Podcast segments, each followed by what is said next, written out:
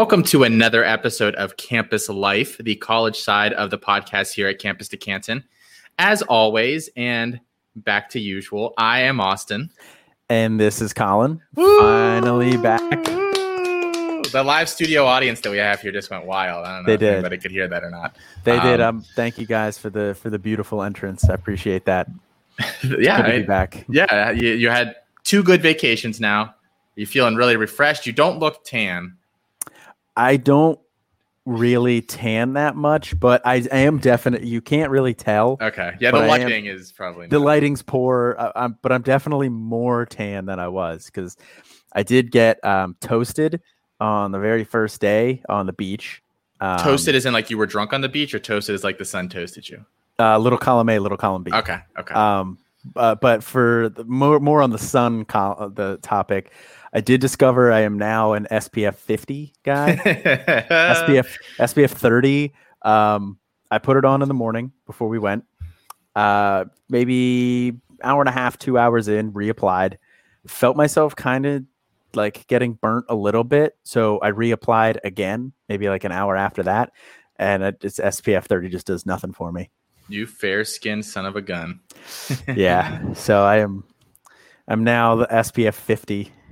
Uh, hopefully that works. Nice, nice. Wearing wearing a t-shirt and leggings out on the beach. Yeah, I'm gonna need those sun shirts. Perfect. That's I'll get you for Christmas. Just get you We- a pack of them. We went. Um, we we also went deep sea fishing the one day too. Oh, and- really? Yeah, yeah. We went deep sea fishing. Um, I caught one fish, and then it like as I'm like bringing it onto the boat, um, because like the boat was just absolutely packed. So like I had to like try and bring it up over this guy's head so he didn't hit him in the face, and then the fish jumped off. Mm. So I lost him. Yeah. Well, It was huge too. Should have saw it. yeah, nice fish story. Yeah, massive, yeah. nice fish story. Uh, But anyway, point of the deep sea fishing, uh, I wore a t-shirt the entire time, and I put sunscreen on underneath it and reapplied Jeez. because I was already burnt. Good lord. Those those genetics did not turn out well for you They did not.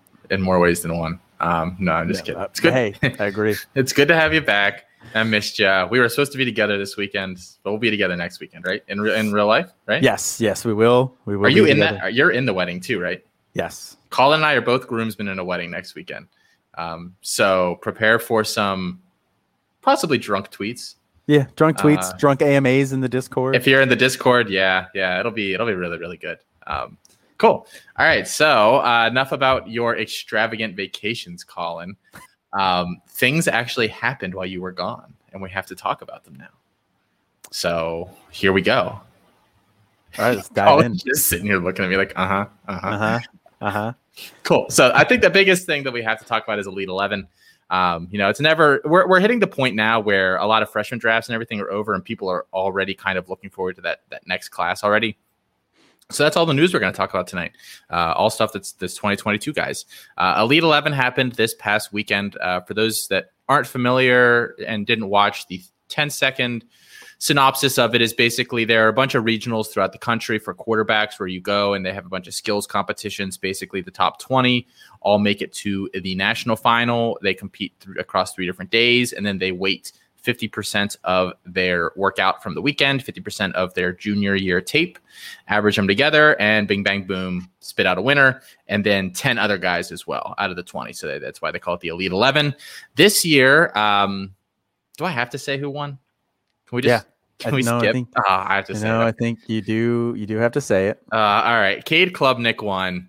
Um, he is the Clemson commit uh, from Texas. Uh, I believe the number six quarterback in the composite. Um, so I guess my first question just is he the future quarterback at Clemson? You know, he's going to have to sit at least a year or whatever or whatever there with DJU, but is he the next guy? Um, I think at this point, yeah, we pretty much have to believe that he is the next guy at Clemson. Um, I don't see him decommitting from Clemson. I don't see him going. Is that a glass of wine? Is that white wine? Just, just do your thing, man. Let me let me have let me have my minute. If I want, you know, a cigarette and a thing of wine or whatever over here, and just going. Yes, no, I, have a, that- I have a glass of wine. no, no judgment. That's just a huge shock to me. You're not really a wine drinker. I well, I, I have to be awake at 3:30 a.m. for the podathon here, and I figured wine, just drinking a bunch of it's a really good way to stay awake until 3:30 a.m. Right? Sure. Maybe I have that backwards. Sure. Uh-oh. Sure. Uh huh. Um, sorry, I didn't mean to get off topic there. I was just shocked that you were drinking wine. Um, but anyway, yeah, I think we have to assume Klubnik is going to be the next guy there. I don't see uh, him getting a better offer than Clemson. Like, where else could he go? Maybe Oklahoma, but they just brought in Caleb Williams, so I don't think they're going to go after anybody big in this cycle. Plus, he would have to sit.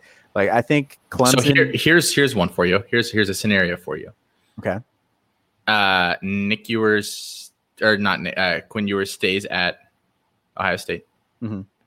Texas needs a quarterback still, possibly. I mean, Maalik Murphy. True. So, true. He's from Texas.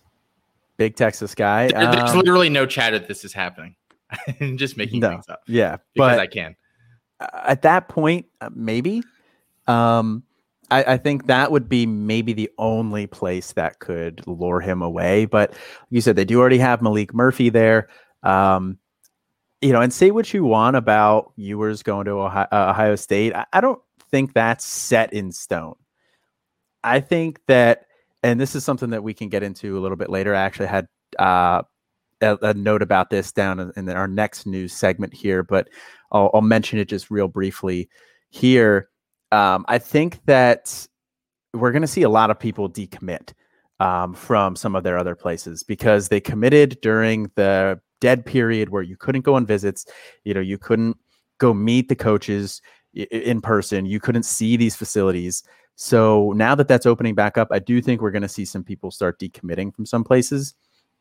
I don't necessarily. I think Ewers is probably like 70 30 going to stay at Ohio State, but I think it's a non zero chance that he could flip back to Texas. So, with that in mind, I, I still think that Clemson is the absolute best case scenario for Klubnik. And Clemson hasn't really been strongly connected to any of the other guys in this cycle. So it seems like Klubnik is the guy for them as well. So yeah, I think we have to assume that he's the next one there. Yeah. I mean, do you think he's like the future there though? Like what if Arch Manning decides he wants to go there? if Arch Manning decides he wants to go there, because Cade, Cade and him, like Cade will, it'll be the same thing with Ohio State, where like Stroud's been there for a year, but like he, he didn't play at all. Yeah, yeah. So I mean, if if Arch Manning goes there, then definitely have to reassess some things. But uh, I mean, with Klubnik, you know, I think, and you guys wrote a, a really nice article covering the Elite Eleven finals uh, while I was mm-hmm. on vacation here, and like, you know, leading into it and then after it, um, you know, so you guys touched on on Cade Klubnik a lot there, but you know, I, am I'm, I'm in agreement with you guys. that the arm strength is the big question mark there for me. I don't really see enough deep passes on tape to feel good about that being a projection pretty much that, everything. That's is, my thing. He's just not he does not aggressively push the ball downfield at all. And I'm no. sure, and some of it may be the offense that he's in. It's really hard to tell with high school. Yeah, but especially with everybody running spreads nowadays. Eh, but the thing about that this class is that there are so many really good quarterbacks, and a lot of them are put. You know, and Nick Evers pushes the ball downfield all the time. Drew Allar pushes the ball downfield. Conner Weigman pushes the ball downfield. Gunnar Stockton, Ewers, like these guys are all aggressive, but not like stupidly. Like they just right. like they like to push the ball downfield, and that is something that I think we haven't really seen Klubnik done do yet. So it's a question of what do you do with him against all these other quarterbacks where he might be able to do it, but we've seen the other guys do it already, and that I think mm-hmm. that's the big problem that I'm having with him right now. Yeah, I, I agree. He seems more like an air raid quarterback yeah. to me and I don't uh, think. I mean, that's not Clemson. Clemson's not an air raid team, so I don't know how much I love that fit and that marriage. But I mean, this, you know, he has a whole nother year here to develop as a quarterback, so there's that potential as well. You know, and and Clemson obviously has to see something in him. You know, Clemson has a pretty good track record with their latest quarterbacks. You know, they had Deshaun Watson. And then they had that brief stint with Kelly Bryant, but then it jumped right into Trevor Lawrence. Then they go into uh, DJU now. So they have a pretty good track record there. So I think at this point, we kind of have to trust them. You know, once you hit on three in a row like that, you know, I, I think we kind of have to take trust them that they know what they're doing. Yeah, and I will say uh, they they will tailor their offense slightly mm-hmm. to what the quarterback can do. Like what what they were running in spring was a little bit different than what they were doing with Trevor there right. with DJ. So I mean, right. they, they have they're, they're willing to do that for sure. I just thought you know basically three huge sexy names in a row. I didn't think like Cade Klubnik's not the sexy guy. Like Arch Manning's the sexy guy. Yeah. Or you know whoever he seemed to really like Clemson when he was there a couple weeks ago. That that's a sexy name. Cade Klubnik. Yeah. Not so sexy, uh, even with well, the Elite Eleven win attached yeah. to him now. And, and you also said like you know they're willing to change the offense, but look at the receivers that Clemson has and the archetype of those guys. They do not fit what Klubnik does. These just big no, monster yeah. downfield guys. So they would have to change a lot of different things for Klubnik. Yeah. So we'll we'll see how that one plays out.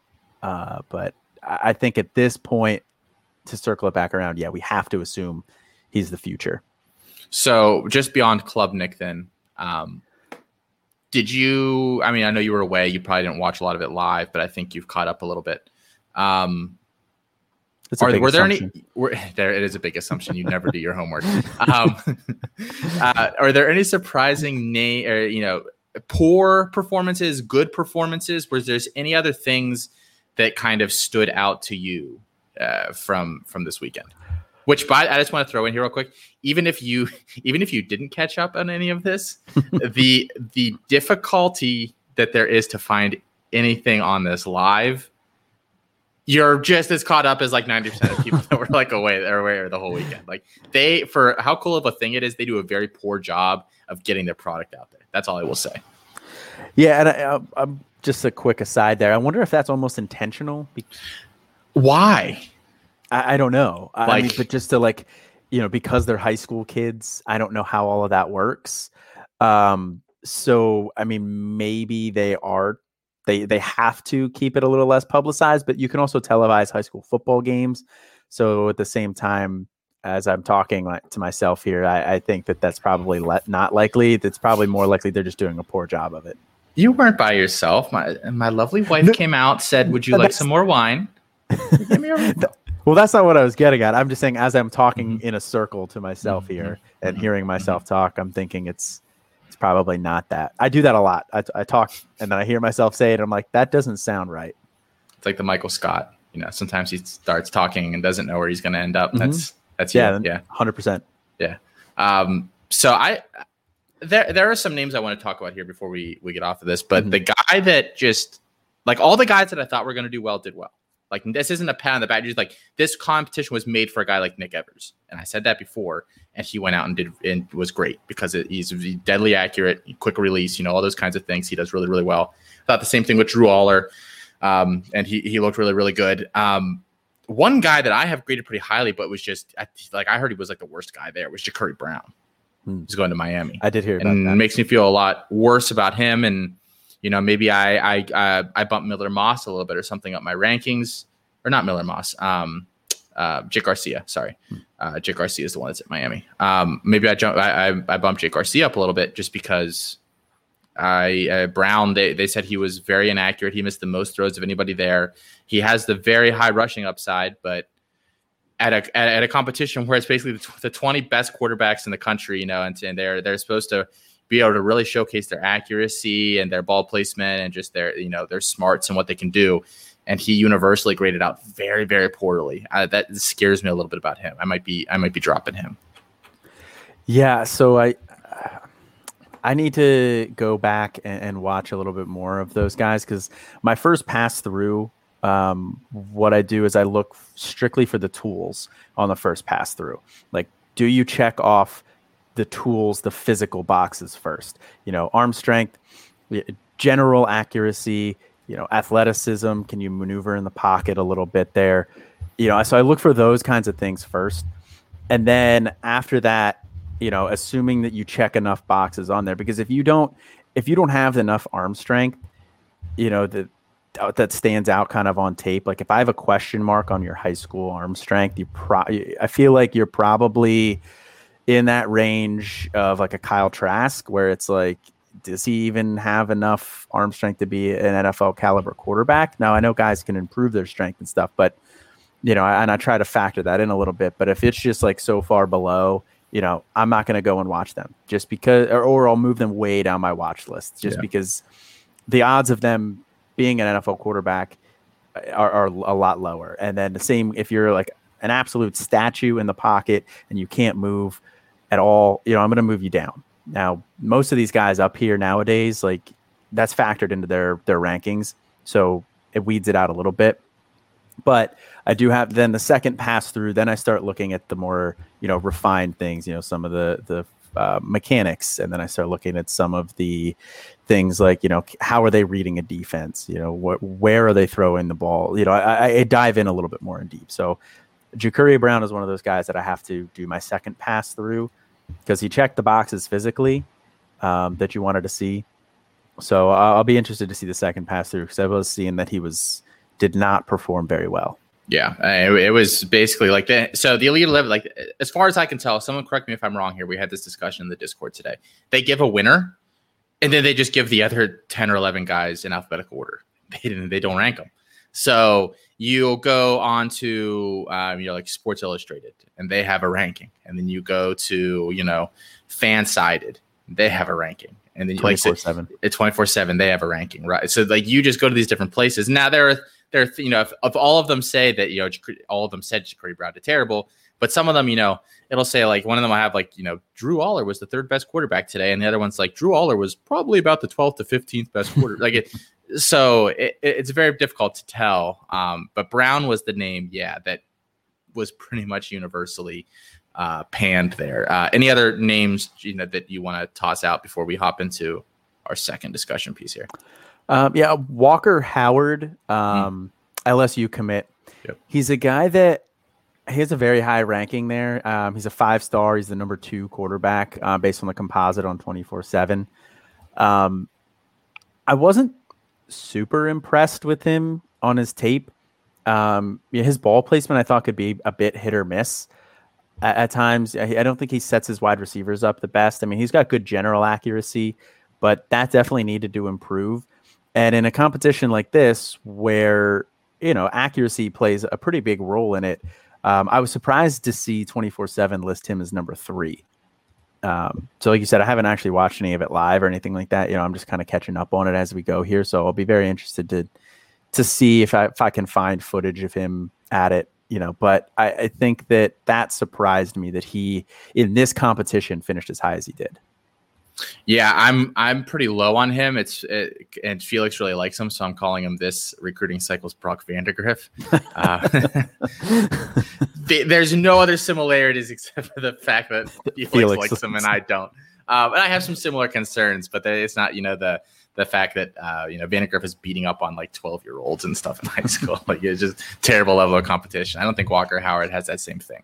Um, but yeah, and I think Allar and Evers were the two guys that, that, that, yeah. that, I was looking to see what they did, and they uh, met and even exceeded uh, some expectations. I think when all is said and done, I wouldn't be shocked if Drew Allar ends up my QB two or QB three in this class. Ooh, buddy, I love hearing that. The e- the ease at which he throws a football.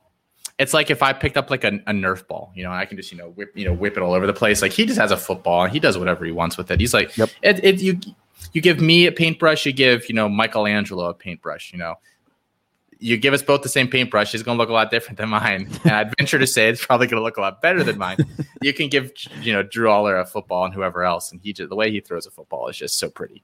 Um, uh, very, very uh, upset that, that he's going to Penn State and recruiting really hard at the yes, same time. He's he's on Twitter all the time, like, "Yo, come to Penn State." I love it. Yo, someone take away his Twitter account for the next six months. Uh, um, so the the other news piece here is um, this is this is our clickbait for the month. Like, okay, is is Oklahoma bleeding 2022 wide receiver recruits right now? Is there a problem in Norman? dun dun dun. Um, so the past couple of days have not been great for Oklahoma's 2022 wide receiver class. They had uh, a commit a loose commitment from Talyn uh, Shettron, who is the number five wide receiver, I believe, in the composite. Um, he is 6'3, 185, like a big athletic kid. Um, and this really is an ouchie because he flipped to Oklahoma State. yeah. Uh, his brother is there, so I guess it kind of makes sense. But and it's not even like Oklahoma State is like like it's not like it, it strengthens like a, a rival per se. Just hurts it. It's like your in-state, you know, whatever. Um, and I guess uh, I I wanted to do this on this show, so I guess I'll do it. Um, I Talyn Shettron is is my my tier one wide receiver in this class. Oh, I, I mentioned the other day that I found one, and it's him. Um, really good athlete. I really like him. Um, but beyond him, then they had Jordan Hudson, who eh, the crystal balls have kind of been shifting away from them for a while, but they thought they had him, and, and he spurned OU. He's going to SMU, which really hurts. You know, you don't you don't expect to lose two like top 12 wide receivers in a class to Oklahoma State and SMU. Um, so probably not a great feeling there. And then Luther Burden, who was the wide receiver one in next year's class, took a huge drop in the composite down to like wide receiver 12 or something like that. Uh, big, big drop. So the question is, are we worried about the future of Oklahoma's wide receivers? Um, I will say no. Um, I mean, it, it definitely hurts losing – um, you know, Shettron, Austin's number one, Austin's tier one wide receiver. Um, you know, and then Jordan Hudson definitely hurts as well. Luther Burden taking a bit of a tumble also hurts, but I mean, it, he's still locked in there, and he doesn't still, change the player, right? But I, I watched him. I didn't think he was close to the wide receiver one in the class. So I like this is not particularly shocking to me. It just, you know, you, you, it sucks. You walk around and say we have the wide receiver one, and then you wake up the next day and you're like, ah, Shit. Yeah, he's now 12. Um, so yeah, I mean that those aren't good things, obviously, but uh, Lincoln Riley has shown the ability to just go get players from the transfer portal. You know, kind of whoever he wants. You know, he lured Mike Woods away from uh, Arkansas. You know, in the spring. You know, and obviously, I don't think he leaves Arkansas for Oklahoma without having talked to Lincoln Riley at some point. So, you know, they can bring those guys in, you know, a different position, but they bring in Eric Gray. Yeah, so they bring in a lot of, of guys through the transfer portal. And Oklahoma still has that name and they still have that um, top four, top five team in the country, can you know, annually competing for a national title. They have that still. Um, they can still claim that. So, no, I'm not really worried about that like I mentioned a little earlier too, you kind of always, I, kind of always expected kids to start flipping commitments once they could get back on campus, once they could go visit some of these other schools, um, you know, and, and, you know, meet the coaching staffs. So that doesn't surprise me that much. And then I was listening to the Cover Three podcast, and Bud Elliott was saying that a lot of schools offer a kid, and a kid will commit but a lot of times it's for show um, a little bit. You know, the kid wants to claim offers from schools. They want to claim as many offers as they can. So, you know, and, and the schools know that, so they'll extend an offer. But it's also a two-way street. You know, the kid, the schools want these kids to know that, and and this is I'm paraphrasing obviously what he was saying, but um, you know, schools want kids to know they're interested. They want to keep that relationship alive, but they're also talking to other recruits, the exact same position, and the kid that committed air quotes may not be their first choice um, you know so they want to keep that relationship alive and, and keep that as almost like a backup option but he was saying that there's sometimes where schools will you know they'll get their first option and you know they have another kid who was committed there and they'll tell the kid that they can decommit from them to save face publicly because this school got their number one choice um, so that was like just kind of an interesting little nugget there on that. Um, but I, think that Oklahoma is probably talking to enough other wide receivers that they can flip some guys too. That so they lost some guys, but I think they're going to flip another recruit or two in the top portion of the rankings there because there's still some guys also who are uncommitted. You know, um, Kevin Coleman is the number two guy; he's still not committed. Um, I love that there's a there's a Kevin Coleman. That's a recruit. and then there's the Kevin. I think I think Kevin Coleman should write an article about Kevin Coleman. So if we can oh, have that happen, perfect. it's perfect. Kevin, uh, I know you're a regular listener of the show. There you go. You can write. You can write about the wide receiver Kevin Coleman, um, and he's from Missouri, which is just mm-hmm. kind of random. So there's. I was I was hoping maybe he was from California. Yes, him and Burden were both from St. Louis. So at, what, at one point, number one and number two wide receiver in the country were both from St. Louis, Missouri, which I thought was interesting. Yeah, different high schools, but yes, yeah, yeah. Um, but yeah, anyway, there's there's another a, a couple other guys in like the top ten, um, top twenty who are uncommitted. So you know they still have some guys out that that they can get, and like we're saying, guys are going to flip. And, so and I'm, the not, one I'm not worried. the one thing that they have going for them is that um the only so that uh, Ohio State over recruits the position. Yeah, They just do. That's not news. Even I talked to Matt about this before. Like even they over recruit. They don't care who they have. They'll go sign five more kids. But a lot of the like Alabama does not do that at wide receiver. And they just brought in that class last year. So I don't think Alabama is going to be knocking on doors for a lot of these top guys this year. LSU's the same way, and they just brought in a big class. Um, so those are two, just two major schools that you think would be fishing in the same waters that they probably don't have to worry about this year.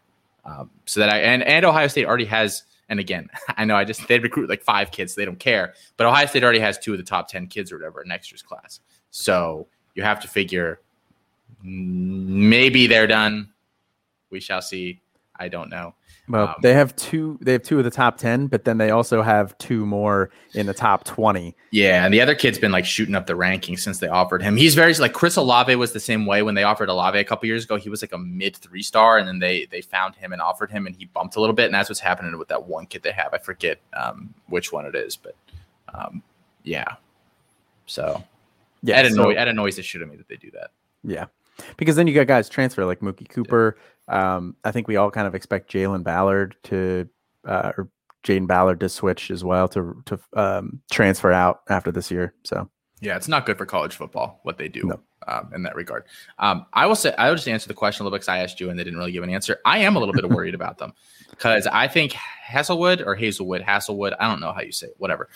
Hasselwood and Weiss have not worked out like they thought they would. Bridges is gone. You have uh, Mims and Williams, and then Mike Woods for probably a year, and then Woods, I would assume, gone. I think they might have some issues at wide receiver there unless they pick up somebody or get a transfer in, uh, because they like they need as many wide receivers as they can get. I mean, they they they rotate them. They they pass the ball a ton. Um, so I am a little bit worried, but I'll at least hold it until the end of this cycle before I pass too much judgment on it. Yeah, I think like I said, the the Oklahoma name brings enough luster that they can get guys in the transfer portal, but then they can also turn around and boast, "Hey, we had Marquise Brown and CeeDee Lamb drafted in the first round of the NFL draft." You know, yeah, we missed on a couple of these guys uh, in the middle here, but you know, come to us. We we, we still got it. Yeah. Yeah. Yeah. All right. Um, so our uh, main section of the show here tonight is called uh, "Where's the Stash." It was either that or free stash rides, but I figured "Where's the Stash" was a lot was more appropriate, so we're going with that. I love how you you were like, yeah, we were not we- thought about this one. It's not appropriate. Here it is. Let me say it anyway. There's an art to this, yeah. You can be like, but we aren't going to use that. But I but I just sent it out there. I thought about it. Yes. uh, so yes, where's the stash, and what we're talking about uh, our favorite stashes at each position, and this can kind of be either um, guys that we know just like aren't going to do anything at all this year, like barring you know just a ton of injuries that they're definite, you know, uh, waiting for their their shot to play, but then also just some guys that we think could blow up this year, but there's just some uncertainty, but you can get them really late, and like the upside is just enormous. Um, so that that's kind of the two categories that I think the majority of these guys are going to fall into.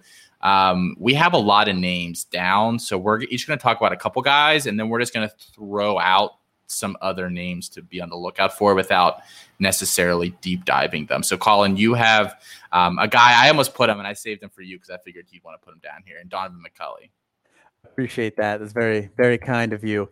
Um, yeah, so Donovan McCulley is the first guy I have on my list here for stashes for QBs. Um, Donovan McCulley, four star guy, number 23 quarterback uh, in the class of 2020, going to Indiana or 20, 2021, right? Class of 2021. Who? Yeah. This, yeah, this is 2021 this year. Yes. Yes. Okay. Sorry, I, I vacation brain. Um, I forgot what year it was. Nah, so he's in this incoming freshman class, Yes. 2021. Um, a 6'5, 195. So he's pretty big guy. He's going to Indiana. He's also from Indianapolis, Indiana. So that was a nice get for them, keeping that guy in state. Uh, but he's a big time athlete. He is a true dual threat guy. Can design runs for him. He's a threat to score every time he scrambles. There's there's even one play on his tape where you know there's a trick play and then he ends up catching a pass as a receiver and just like takes off. Um, yeah, and he can break guys' ankles as a rusher. You know, so he's big time athlete there. He's got a big arm, plenty of deep, uh, plenty of zip. You know, throws it pretty deep. You know, you see some some instances of him making some outside the hashes throws. So you know he has that in his repertoire. It's not great, but they are there. There's there's some flashes. Um, you know, he, he does get a bit run happy in the pocket. I think that's because he knows he's a better athlete than most of the people he's playing against. So I would like to see him extend plays and then finish him off with his arm rather than his legs, but he could potentially, you know, develop that obviously. Um, but one of the reasons that he makes my list here is Indiana doesn't really get five star quarterbacks very often or four star quarterbacks very I was, often. I was about to say what? four star quarterbacks um, very often. So I don't really see them recruiting over him and bringing in somebody who, at least on paper, is more talented. So I think he's fairly safe in that regard. He has time this year to sit and learn behind Penix, but Penix is probably gone after this year. I mean, does he have another year with COVID eligibility? Yeah, I'm pretty sure he has another year if he wants it. Okay. I don't. There, there are definitely scenarios in which Penix is there another year, but I've kind of been banking on the assumption that he's not when I've been drafting this offseason. Yeah, I mean uh, that's we're gonna we talked about it before. That's gonna be another thing that's gonna kind of linger a little bit into this year as well. Like who can stay for an extra year? Um, but Penix should be gone. They have um, Thorne there as well, right? I think. Uh, yeah, Thorne and then Tuttle as well. I believe is or Tuttle. There. No, Thorne is um, uh, Thorne's uh, Michigan Northwest State. or Mich- yes, you're right. Yes, yes, Thorne it is, Michigan it's, State. It's, it's Tuttle. Tuttle. Who um, is terrible? Just yes. throwing that out there. Yes. So, but the person, the other person that they have, not very good.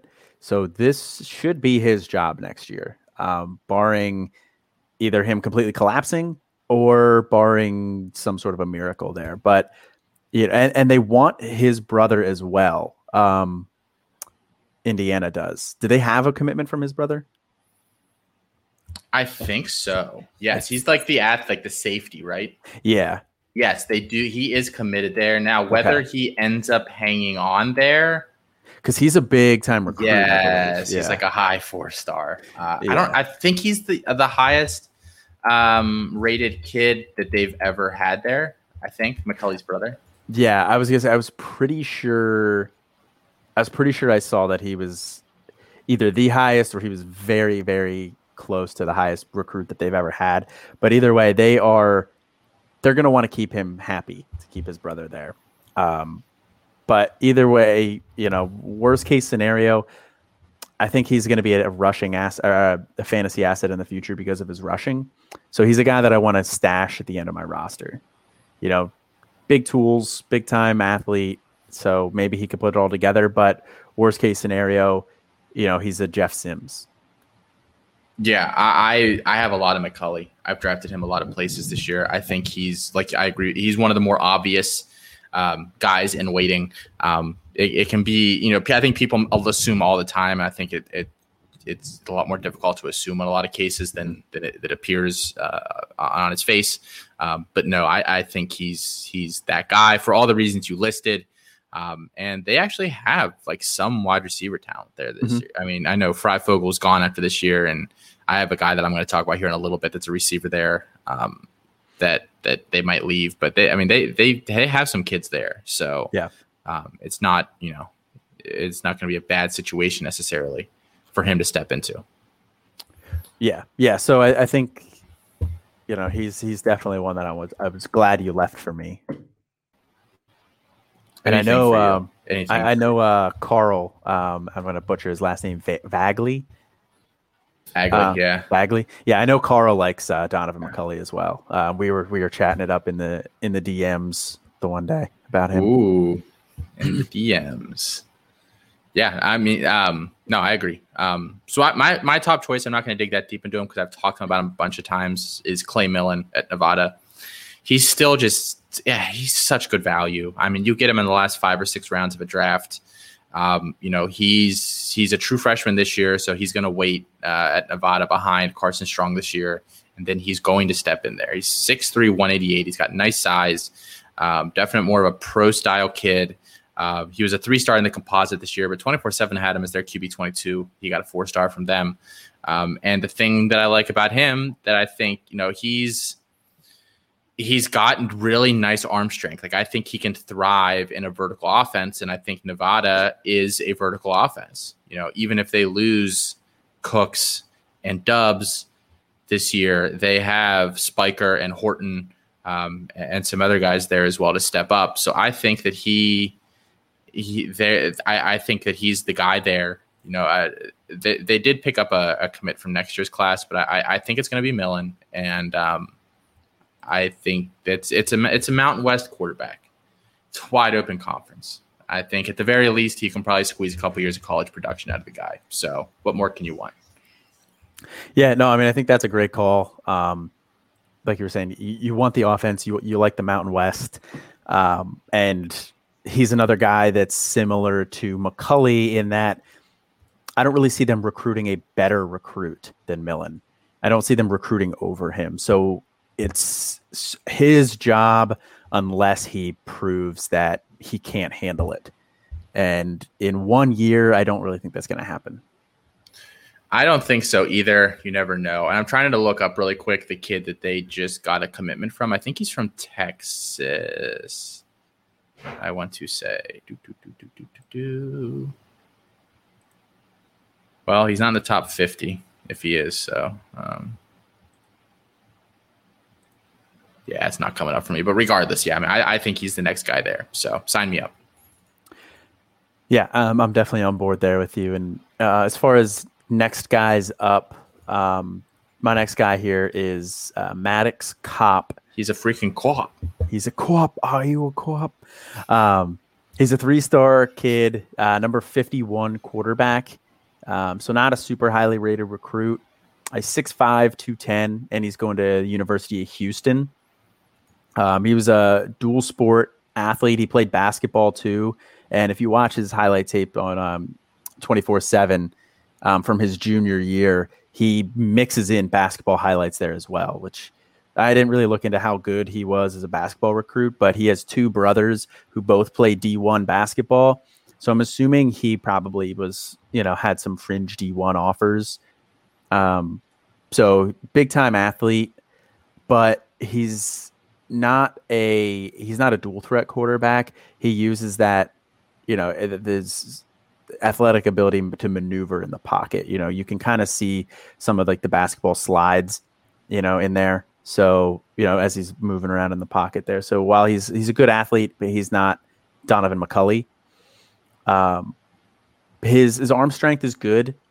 You know, he has he has some NFL caliber throws where he'll make some throws outside the hashes you know he'll do you know that it looks good there. It's nothing great. It's nothing to write home about but it's it's passable. Checks that box. Um, he makes some nice anticipation throws as well so um, something i like to see on there. But the biggest thing with Kopp is houston and Dana Holgorsen. Like i want the quarterback in a Dana Holgorsen offense. You know he's made clayton tune who i don't think is really anything special you know he's made him fantasy relevant the past two years. Um, you know they he he made Jarrett Stidham. You know Jarrett Stidham put up video game numbers there for a couple years with him. Um, you know so he he has a pretty good passing offense, and I know you you also want some wide receivers from his offense. I can't remember if it was Kyle Francis or Nate Marquise that was saying they want a uh, Dana Holgorsen wide receiver one. But in turn, there you also, you know, logically want the quarterback there. And Maddox Kopp is a guy that he's free. You know, I haven't heard really anybody talking about him. He's a guy that I haven't actually stashed anywhere just yet um, because I haven't had to. You know, maybe now I'm going to ruin my chances here. Um, but he's a guy that he you know, he looked good in spring. You know, they weren't you know, going out of their way to hype him up or whatever, but they're like, yeah, he looked good. So, you know, I, I think he's probably the next guy there at this point in time. But Houston is also the type of place, you know, they're in Texas. Um, you know, they could, but Dana Holgorsen has a name value there. They could bring somebody else in either through the portal or um, in a recruit. So they could recruit over him. So there's a little bit more risk with him, which is why I haven't stashed him anywhere just yet. But he's definitely somebody I'm keeping an eye on. Yeah, we is that the one we were laughing about before the show, where you were like, "I don't have him anywhere," and I was like, "How is he yes. your favorite stash?" Like, yeah, yes, my favorite stash, but like in theory, so yeah, yeah. In theory, he's one of my favorite guys to keep an eye on and put on my watch list. Yeah. Yeah. uh, good. Okay. Well, in theory, no, I actually have I have this next guy in one place, um, but he's like so. The, I'm not even sure he fits necessarily. Like it's, it's Jaren Hall from BYU. We'll say that first, so I don't give like four minutes of lead up to that.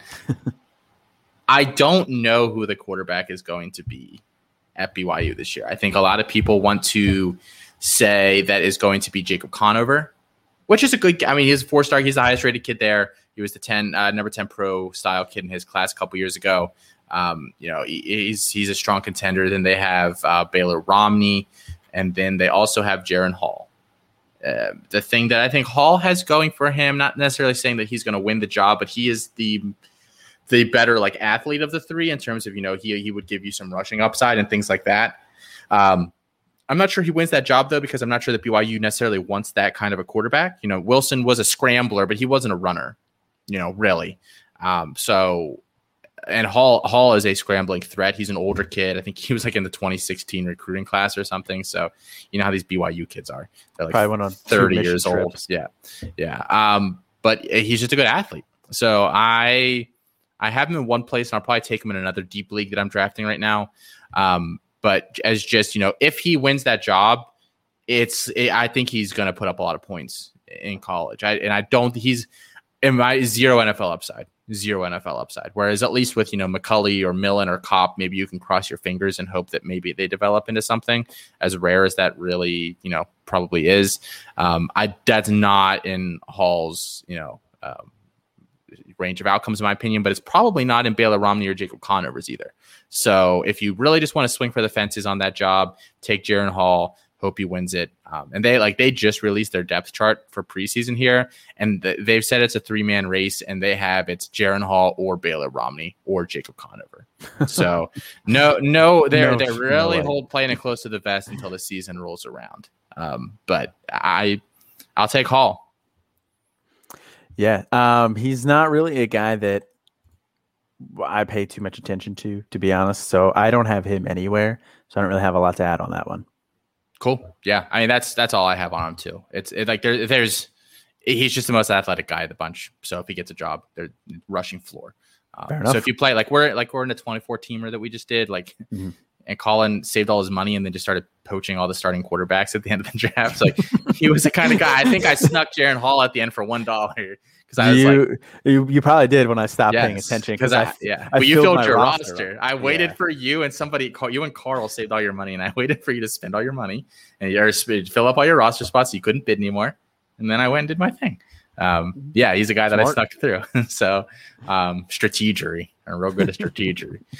Um, so we okay. next guy on the list too, there in the honorable mention. Mm-hmm. Did you sneak him through too? Mm-hmm. Yeah, one dollar. Yeah, so. yeah. I saw Henderson. him. Yeah, I saw him go. Yep. I wanted to. I, I, wanted to bid on him, but I did not have the roster spot. Yeah. I filled up sixty roster spots. Yes, you did. Now it's it's it's IDP. So yes, yes, but still. Yeah, uh, yeah. Jalen Henderson, kid of Fresno. They don't really have a reliable backup, so I've got him in a couple places.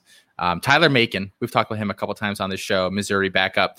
Um, I'm not sure he's going to supplant Bazelak or not, but I think he's he's more toolsy than Bazelak is. So um, he's it's one of those situations where I feel like if Bazelak goes down for a couple weeks, Macon like wouldn't give that job back. Yeah, you know no, I mean? like, yeah. that totally seems like one of those situations to me. There, um, Brendon Lewis. Do you have any thoughts on Brendon Lewis of Colorado? He's basically Jeff Sims, but like sort of worse. Yeah, he's a poor yeah. man's Jeff Sims. Um, he'll give you some some good rushing production you know, I definitely think he's worth a stash that way. And, you know, he kind of falls into a little bit more into like, I guess, the Donaven McCulley yeah. area where, you know, cross your fingers, maybe he turns into a pro prospect, but you're not really counting on it. Yeah. Yeah. So, I mean, it, it's he's a local kid, you know, uh, I, or oh, sorry, Brandon Lewis. I don't, maybe I, I might be wrong on that. Don't scratch that. um, but yeah, I, I, I I don't know. I don't even know if he plays there this year. But upside guy, uh, Evan Prater, you put him on the list. I, I think he's the he's the ultimate stash guy, right? Yes. Maybe mm-hmm. I mean may, maybe like Drake Maye or Jackson Dart, but like yeah, like those are too obvious. Yeah. yeah. So that's what. Yeah, I. He was a little bit more obvious. Obvious. Yeah. Uh, you know. Uh, yes. Obvious. Do you want to start that sentence over? he was a little bit more of an obvious candidate for it too. But I, I wanted to, while we're talking stashes, at least mention him because I think that if you follow, if, if you listen to this podcast, you and subscribe to our site, I'm sure you know who he is. You see how high he is in our rankings, but I think that the C2C, uh, that the average C2C player or, or the C2C player who's not listening to our site or listening to us or subscribe to the site may not know who that is. Um, and he is the backup there at Cincinnati. Um, you know, kind of thought that they would step in if, if Ridder left this year. Ridder did not. Ridder's still here. Yeah. Um, so he he'll just step in. He'll be the guy there next year. He'll have two years to learn, but very very toolsy, very athletic, and Cincinnati's not a place that's going to recruit over him either. Yeah, I was uh, I was so bummed. Uh, I did his freshman profile last year for the nerds. Um, he was one of the guys I did, like him and Mayer and Tyree and one or two other guys, a couple guys that I all liked. And I thought I said in that article, you know, Prater is, you know, he'll never, he wouldn't, he's not going to do anything in 2020. 2021 is liftoff. And then Ridder said he was coming back. So that, that kind of killed Prater's value a little bit because now, like, if he plays really well, you only get one year out of him. So, like, if he decides to go pro, but he is, he has such a weird style. Like, he, he's, he's not quite Colin Kaepernick level in terms of like the smooth, like that lanky, tall running style, but he's close to that. Like he's the closest guy that I can remember. Like he's not the Lamar suddenness. He's not the Cam like bully. He is the Kaepernick tall, smooth guy. But he's I mean he's like six four. Like he's built pretty yeah. big too. So he, he's a, he's a little more physical than that. Um, I like him. I think he has a nice arm. Um, there were I mean he ran a lot in high school. He didn't throw a ton. Um, so I'm not sure if he ever develops into an NFL guy. Yeah, I don't I don't know if he will either, but I think out of all of the people that we've mentioned on this list, if I had to put my money on one of them, it's probably him. Yeah, probably honestly. him or McCulley probably would be my top two. Um, yeah, to be honest. And then I just put I, I'm gonna butcher the shit out of this, but I'm assuming that this is one of those names that's like spelled weird, but then like you just pronounce it normal. Kyle Kelly. It's K A K I A E L Kelly. He's going to Ball State. Um, kind of a dual threat kid. Um, toolsy. Uh, Plitt has one more year there, and then he's gone. Um, I mean, we said that last year, and then he got the COVID year. Um, so he's really gone True. after this year. There's, there's no doubt. Um, but he probably is the next guy up, and you know, it's just Mac quarterback. Sure, why not? It, you know, I'll score 50 points, and we'll see how many of those he gets. So I, I, I threw him on the list. Uh, I don't have him stashed anywhere though. I don't think you have to draft him now. No, unless it's a super le- deep league, like this 16 teamer that I'm in. Again, like I said, like I might take Jaren Hall or something in that. I might take Kyle Kelly in that at some point too. Um, I have to be really careful because when I say these names on here, if this thing doesn't circle back within like the next like 12 hours, everyone takes all the guys that talk on this stupid show. So um, everyone hurry up, get your picks in. um, but yeah, so that, that, that rounds out our quarterbacks. Running back, um, you have another Fresno guy on here do. I have another Fresno guy on here, and I won't spend too much time breaking him down because you did a freshman profile on him, I believe, right? It was one of our earlier ones. Mm, I did, yes, yes. Yeah, that was a really early one. That was like yeah. the second or third one I did, I think. Yeah, yeah. So it was one of your early ones. So I'm not going to spend too much time here, but it's Jordan Hornbeak, uh, running back, going to Fresno in this year's class. Um, he, you know he's a guy that we're re- interested in because of the system, mostly. Um, you know, he has some. He, he's a good athlete.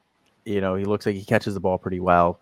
So, you know, he has some traits that you like there, but mostly interested in him because of the system. Ronnie Rivers is going to be gone after this year. I think he has to be. I think he's like a fifth year guy at this point.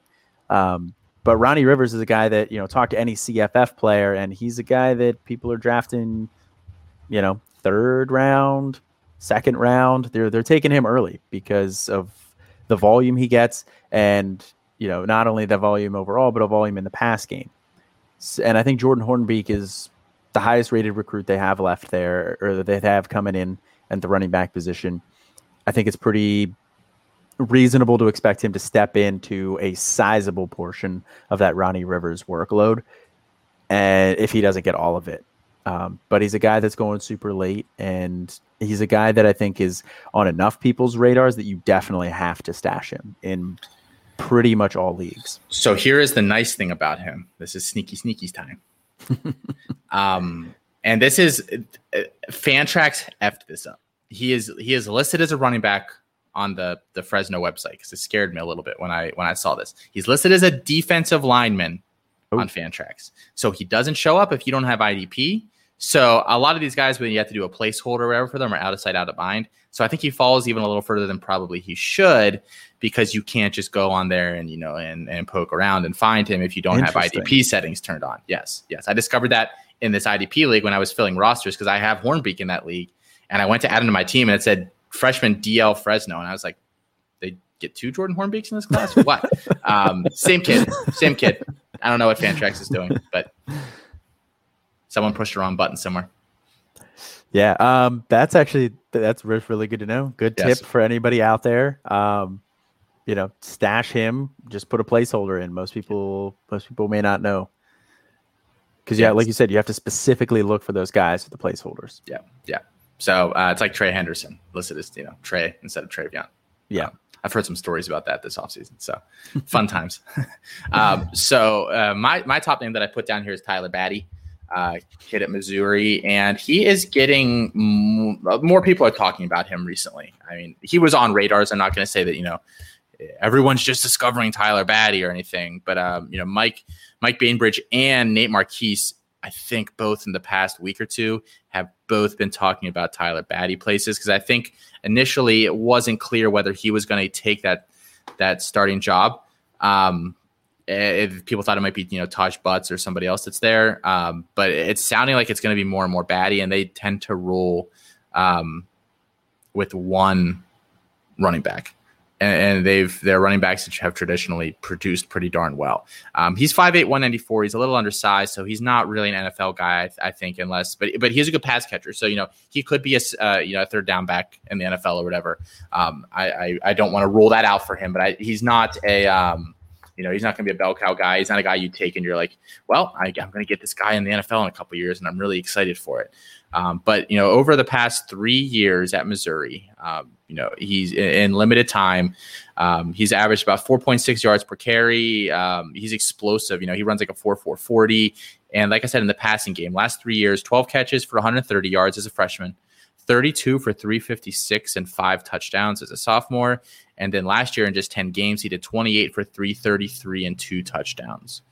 Um, so, like I said, it's sounding like, uh, according to um, you know a couple articles that I have read, and then along with Mike and Nate, um, two people that I, I very much value their opinions on these things, um, that it sounded like he's going to be the guy. And if he is, you know, Rountree last year in that offense uh, put a, you know, 209 rushing attempts, just the pure volume there. You know, 972 yards, 14 touchdowns. That's it's a lot of volume um, and and he doesn't necessarily have to come off the field. He could be a, like a poor man's Ronnie Richard, Ronnie Rivers for fantasy purposes next year. Um, and I'm scooping him. I, I, the last couple weeks, I've been scooping him everywhere. so I think he's just the kind of guy where you know, if he does actually in reality end up taking that job, then I think you're you're you're you're cooking with oil there if that happens. Yeah, absolutely. And you know, like you touched on too, you want the guy in that role. But then not only that, I think he does. He's he's NFL size ish. You know, he'll need to put on some weight, but he can translate to the NFL. So if he does take that role, he has a nice year. I, I think you can get some NFL production out of him somewhere along the lines. Yeah, he's he's fast. Yeah, it's like it's like from um he yeah it's not maybe it's not quite that level like from um uh, what's what's that movie with Adam Sandler where he's in jail uh, and he's longest yard? Yeah, longest yard. Where he's like he makes fast people look not fast. fast. I love using that quote to talk about football players, but he fast. He's, fast. if there's a hole, he hits it. He's just freaking gone. So yeah. yes, I, I I like him a lot. Yeah, I like him a lot too. I was glad you put him on the list there. Um, and I was glad to see he started to get a little bit of love too. I saw the one um, I think it was Nate Marquise's art um, tweet thread about him. I think that was the one I saw. Yeah, I think he posted that yesterday. Maybe I was like, Yes. stop blowing up my spot. I got like two, I got like two drafts left. Yeah, we gotta we gotta talk to Nate and and be like, all right, you gotta wait till our drafts are over, then we, yeah. these We- guys. we up. need to enter into some agreements with people. Yeah. Yes. Yeah, him and Mike. Good call. Um, yeah, my next guy is uh, Kai Thomas, uh, running back from last year's class. Going to he went to uh, Minnesota. Uh, he redshirted last year. Didn't see any game action, uh, but you know Minnesota really didn't play that many games last year. What did they play? Like five, I think.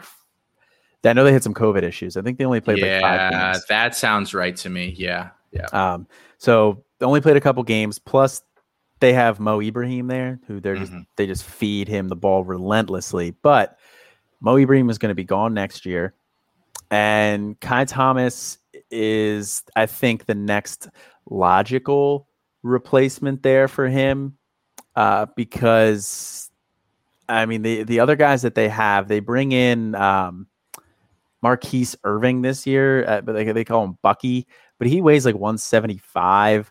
Um, you know, so I, I don't know how much he's. Uh, I, I don't know how much how much value he's going to have in a Minnesota offense.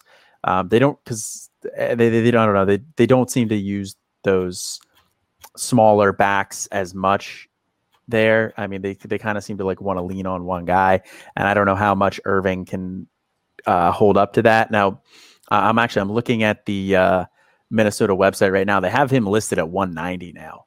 Um, so somebody's fudging somewhere, or he put on 15 pounds of muscle here in the He ate his Wheaties. yeah. Um, but out of out of, and they also have um Trayson Potts there as well, but he's a redshirt sophomore. Um, you know, he, he hasn't really done a whole lot in his time there. But Kai Thomas is athletic. He he's a, legitimately a good athlete, but when I watched his high school tape, I was a little bit concerned because he's coming from Kansas, is not like the highest level there. But after watching him, I think he's legitimately a good athlete. He's shifty. He makes players miss. Uh, you know, he runs tough too. He doesn't go down easily, and he's also shown that he can handle a large workload. Uh, he had 301 carries his senior year of high school, ran for 3,227 yards and 35 touchdowns. So he can handle decent. a lot. Yeah, he can handle a lot of a, a lot of work. Um, I don't think Minnesota's going to give him 300 carries, but he's done it before. Um, one knock that I'm a little concerned with is the passing game. He only had 10 catches his senior year there, so I want to see a little bit more in it. Uh, and obviously he didn't get on the field at all this past year, so we don't really know. Well, we can go off his high school tape. But the Minnesota running back, you know, like I said, they kind of just lean on one guy there. At least they have with Mo Ibrahim. So if they choose to do that again, I think Kai Thomas could be that guy. And you know that's that's great for fantasy purposes. And and then anything on top of that that you get for NFL is just kind of gravy. This is the one guy that you're going to talk about tonight that I just think you're completely wrong. To be honest, I I I I, don't think he sees any significant time this year. In fact, I think he redshirts, and I think he might not stay at Minnesota. That could be. I don't I think, think- he sees time this gonna- year because I think it's going to be Potts and Wiley. I think it's going to be Potts and Wiley, and I think one of those two. Oh, I guys is forgot Wiley. Guy. And they're both you know decent size. You know, Potts is listed at 200, and I believe Wiley is listed at 210. And they're both you know they're both good athletes, and I think they're both ahead of him on the depth chart this year. So, eh, like if one, if they were both like 160 pounds or something, I'd be like, okay, they'll need a new bell cow, um, and and um, uh, Thomas can be that. But I, I think it's Potts or Wiley. I think they forced Thomas to go somewhere else. I think he just missed the boat there, um, and I didn't mean to make like a you know row the boat pun or whatever, uh, Nice. accidental. Um, but no, I. yeah, I, I I don't see him sticking there at all. Uh, so I'm at, like he's like I don't have him on any teams, and I'm the total fade. I'm, I'm not drafting him or buying him anywhere this year. But on conversely, and just uh, Potts and Wiley are dirt cheap. So I'll, Yeah. I'll, I'll- here we go. I'll just say go get Potts or Wiley and, and skip Thomas. But either way, one of those Minnesota running backs is probably a a nice stash if you figure it out. Yeah, yeah. One of those guys is the is definitely I think going to be a, a really good stash if you could figure out who it is. Um, shout out again to Carl Vagley. You know, uh, mentioning him again here. Yeah, I know he's a Minnesota guy. Maybe I'll have to pick his brain, see who he thinks is next. I'm I'm in a I'm on a couple leagues with Kane and um Kane. uh, Kane, but uh, Kane and Shane, and they both are they they take Potts. Okay. Just to give you what they're thinking. Um, so and and, and Kane is a Minnesota guy as well. Um, gotcha. So, yeah, I knew Kane was a Minnesota guy, but I, I haven't really talked too much with Kane. Um, but Trace and Potts, Williamsport, PA, stand up. that's about that's about thirty minutes away from where I grew up. Yeah, that is fun. Cool. All right. Um, so the other guy I put down here, let me just double check to make sure. Yeah, is AJ Green, the running back from Arkansas. I put a lot of uh, honorable mentions here, so you I did make sure that I listed the right guy. Where I went on.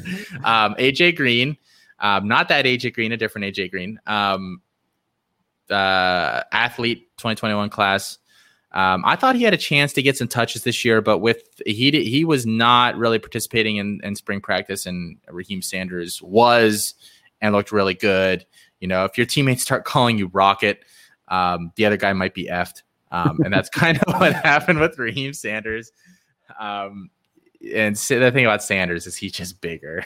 like I, I think Sanders is the Thunder, and then Trelon Smith is the Lightning this year. Um, so Green probably sits and then takes over the Trelon Smith role um, the following year. But I mean, he's got decent size. I think he's he's listed at or just over 200 pounds now. Um, wait, he was never listed like 165 or anything, but I just was not quite sure he'd hit 200 that early. So that's a really good sign. Um, he's just fast. Like he really, really is. Like I feel kind of bad reserving him to that like lightning role, but I think that's going to be partially a function of I'm not that sure how much bigger he can get and also partially just Sanders is going to be there the entire time he is, um, and he's just Sanders like six one two twenty or something. So um, he's unlikely to maybe ever take down take a full time role there. But I mean, they have a coach there. I forget I'm forgetting his name right now, but he was like Georgia's offensive line. Like he's an offensive line coach background. He likes to run the ball. You know, he gets those those big you know hog mollies up front and can grind a little bit. Um, and they don't have a quarterback that is like super exciting as a passer on the roster right now. So you'd have to imagine they're they're more of a rushing lean if they can be if the game script will allow it um, over the next few years. And the other the other thing that hurts AJ Green is that uh, Raheem Sanders was supposed to be a receiver. So he can catch the ball too. Like it's kind of it's like Antonio Gibson, you know, style, you know, his size and stuff, kind of you know background. So um, even if you say, oh, Sanders is only a two down guy, and then you bring Green on, it's like, well, um, so but I but I do like Green. He's basically free, a really good athlete and um, th- I think there is a clear, defined role for him after this year. Yeah, um, I, I think AJ Green is a good stash, but I just I worry about his ceiling just for the reasons you brought up with Raheem yeah. Sanders. There, I just I like Raheem Sanders a lot, um, so I don't have AJ Green anywhere. I I don't know if I have him yet or not. Um, just because I have a lot of Sanders and I've kind of tried to diversify. Um, I either get Sanders or I, I do a lot of drafts with PJ. I either get Sanders or PJ gets Sanders. Um, but so um, yeah, I get a lot of Sanders. So honorable mentions that we put down here. Um, some fun ones here. Uh, Emani Bailey. I think he could be relevant this year, but if he's not, you know, I think he can be the next guy up after Chris Smith there. Really good athlete there at ULL. And they've shown they can have two fantasy relevant running backs there. So I I think ruling him out for this year is a mistake. Uh, Deshaun Morrell, kid at at uh, UCLA. I'm a little more hesitant on him just because I'm not sure how long Zach Charbonnet is there. I'm really not sure. I think he could be there for two more years, and then you know Morrell's. You're looking at a junior. How valuable is that? By that point, like you've probably already taken him off your roster. You know you got to churn at some point. Uh, Jabari Small at Tennessee, my favorite of the Tennessee running backs. There, he looked really good in spring, but I I don't have any idea how that backfield shakes out. Anthony Tyus who is a uh, freshman kid at Northwestern this year. Um, they had they didn't have depth, and then they got in um, a transfer too. They brought in a kid from Bowling Green, I believe, whose name I'm forgetting. Um, so Tyus, but Tyus is six one two zero seven. He's a decent mover. He, I mean, he's more of a power back, but I mean, he's he's he's a good player. Um, so I think he's worth a stash places. Gavin Williams, second year back at Iowa. They don't have anything behind Tyler Goodson at all. And I was not aware of that until someone messaged me a few months ago and they were like, um, have you ever watched Gavin Williams? Because if if uh if if what's his name goes down, they're just like that that good if Goodson goes down, like that's probably the guy. And then Shadrick Byrd, who is a former Iowa running back, I'm pretty sure, who's now at Charlotte. I'm not sure. I, I don't know the Charlotte backfield that well. I've been taking him a lot of places just because no one cares about Charlotte, um, but could be a value uh, one way or the other there. Um, so that's what we had for honorable mentions. Colin, do you have any other names you wanted to toss in that before I move on? Well, first of all, I'm a little bit triggered by Shadrick Byrd. It's too a little too close to Shadrick Banks um, for my liking. Still hurts a little bit. Yeah. Um, no, I didn't have any other names that I wanted to throw in there, but um, Jabari Small is a guy that I've been getting a lot of places, um, and Emani Bailey as well. Um, as you touched on ULL, I think Chris Smith is the guy. Chris Chris Smith is the guy there, but they've shown that they can support two fantasy relevant running backs there. So I think either way, Emani Bailey is a really nice stash. Um, and you can get close to the same upside that Smith gives you like 15 rounds later with Bailey. Yeah. It's just a it's a very obvious value play. If you miss out, you know, someone takes Smith a little earlier than than you wanted to or whatever. Um, uh, certainly in play there. Um, wide receivers, I so I know who this name, but I know nothing about them. So Jerand Bradley from uh, Texas Tech, Colin. Um, so wait, you, you you said you don't know anything about Jerand Bradley? No, I know who he is, Right. but I, I don't I don't know anything about him. No. Interesting. Okay. Uh, it's not very often that I um I, I pick out guys that you don't know, but I, I wasn't familiar with Maddox Cop really either earlier. So um, you got two, you got me twice tonight. So Nice. good stuff. You, you must have been really studying up while you were on vacation. I was. Yeah, I was. Um, no, so um, Jerand Bradley is a guy. He's in this incoming freshman class here, 2021.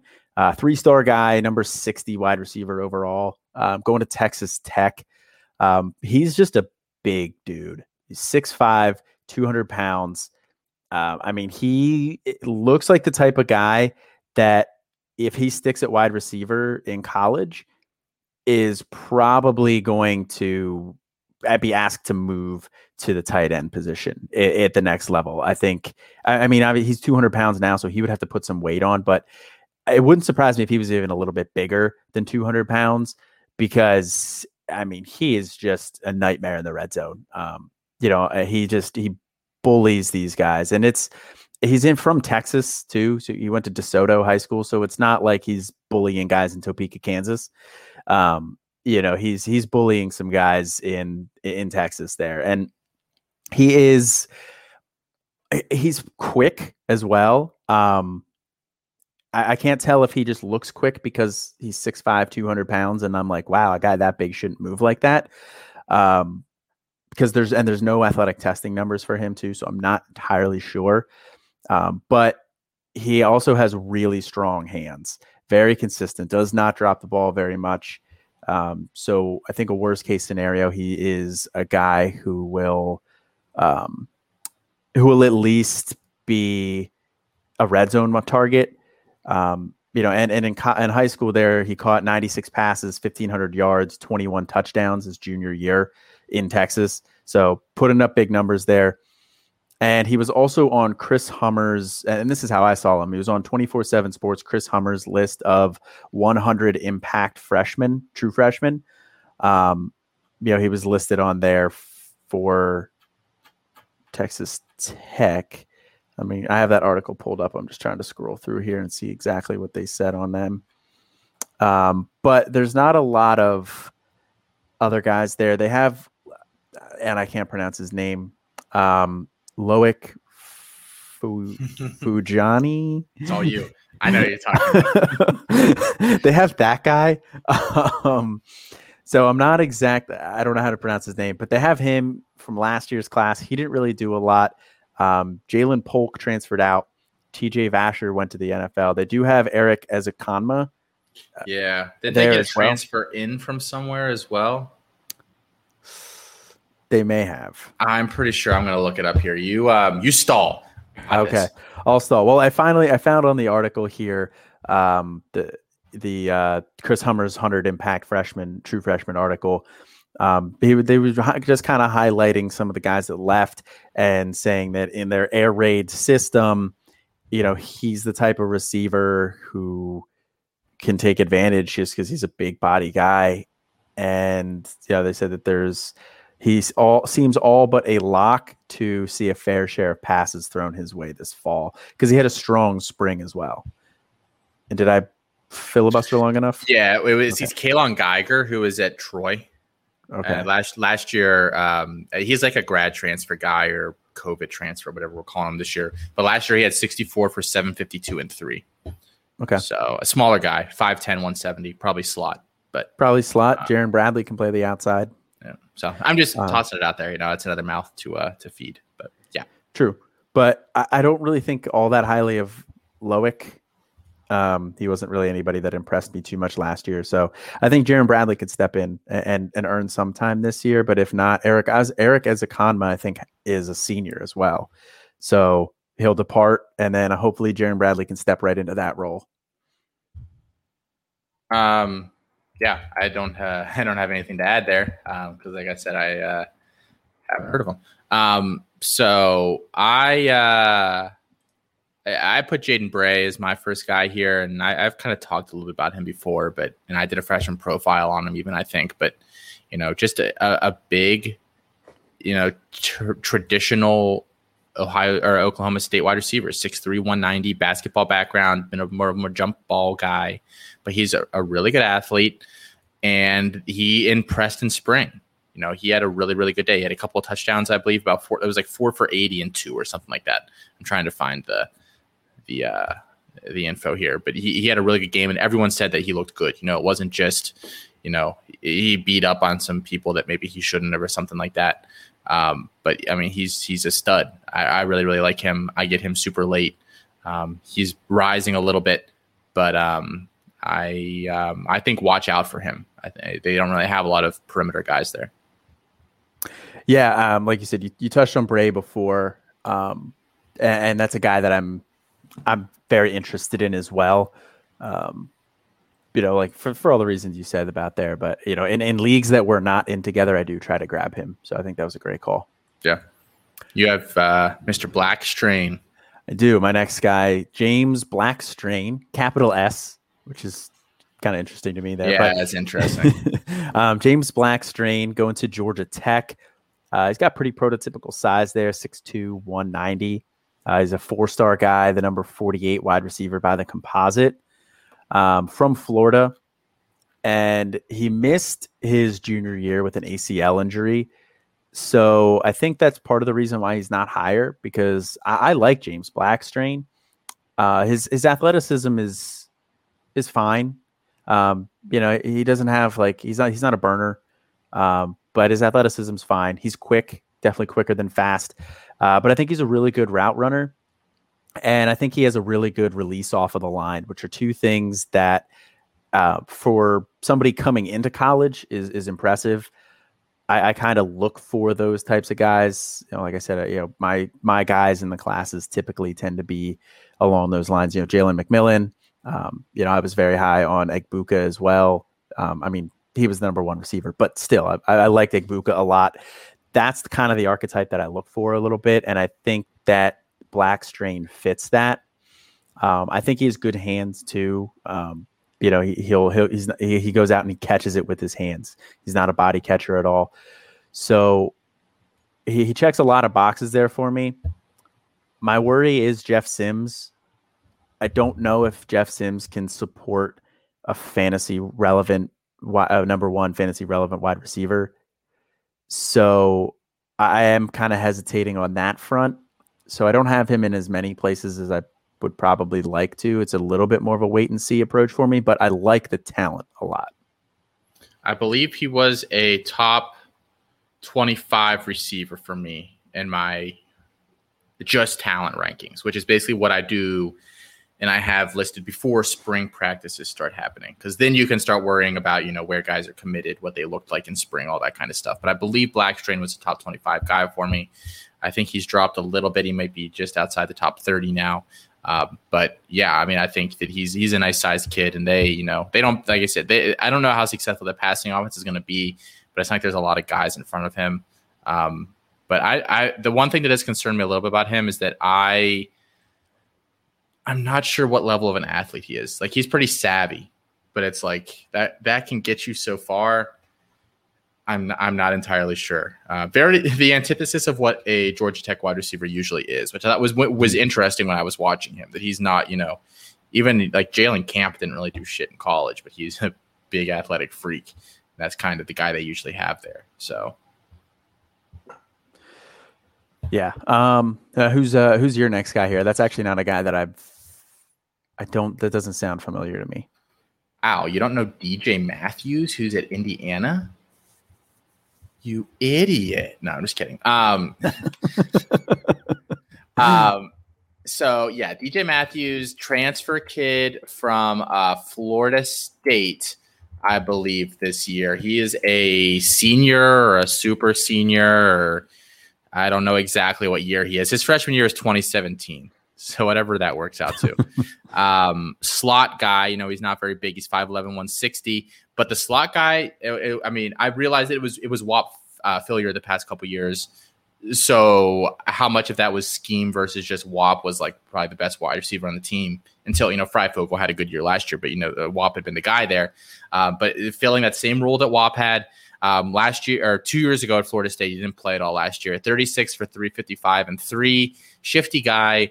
I am taking him in deep leagues late. I'm not taking him like I I, might have him in our 24 teamer. Um, he, he might have been a guy that I stashed late, but he he's just super cheap. And you know, Fryfogle is going to do Fryfogle things.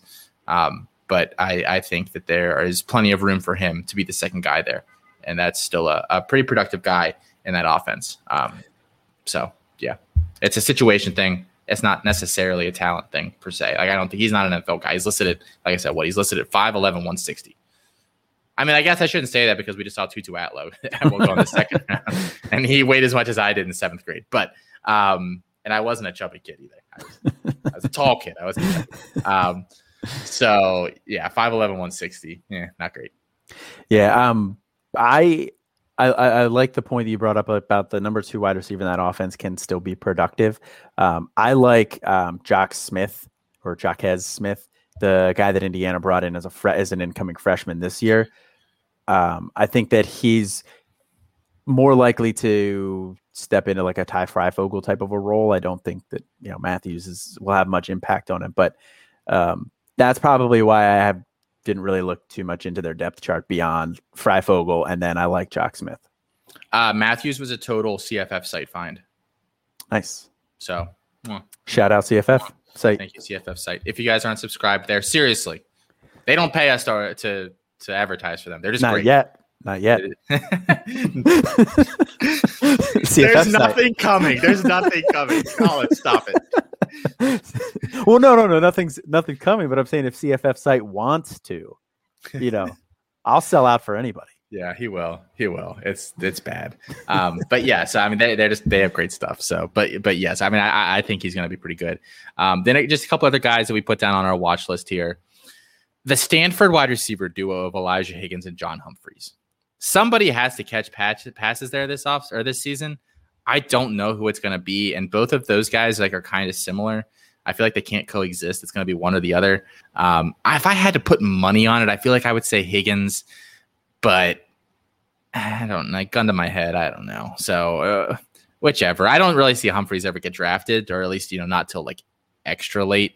Um, Higgins, you probably do have to draft if you want him on your team. Tyler Snead, the guy ECU, he was their leading receiver last year. I'm pretty sure it was not CJ Johnson, who goes more way earlier. Now Johnson, we think probably has an NFL future. He had that nice freshman breakout, and he's a big guy, and Snead's not. He's he's a little undersized, um, which which is what hurts his value. But I think he he's a lot safer than Johnson. Like Johnson's, I don't think I have any of him. He's such a bold call because he's not going to be the wide receiver one there. So if he doesn't have a good year, he's not going to go to the NFL either. And he kind of burned like an eighth round pick. Um, Da'Wain Lofton, freshman at Virginia Tech, I've talked him up a ton. He might not be a this year guy. I really don't know, but I think at minimum he's a next year guy. And then Stefan Cobbs or Stephen Cobbs, um, who's at Boise, um, probably their wide receiver two this year. Um, I think he can still produce even with Shakir there, but Shakir is just obviously the guy you want to own. Um, but Cobbs is listed as a redshirt junior. He could come back, so he could, you know, I, I, I would assume he'll be back, so he can take over the Shakir role for a year. Um, but he, he's he's much more of a stash than than maybe you would think if he's a starter there.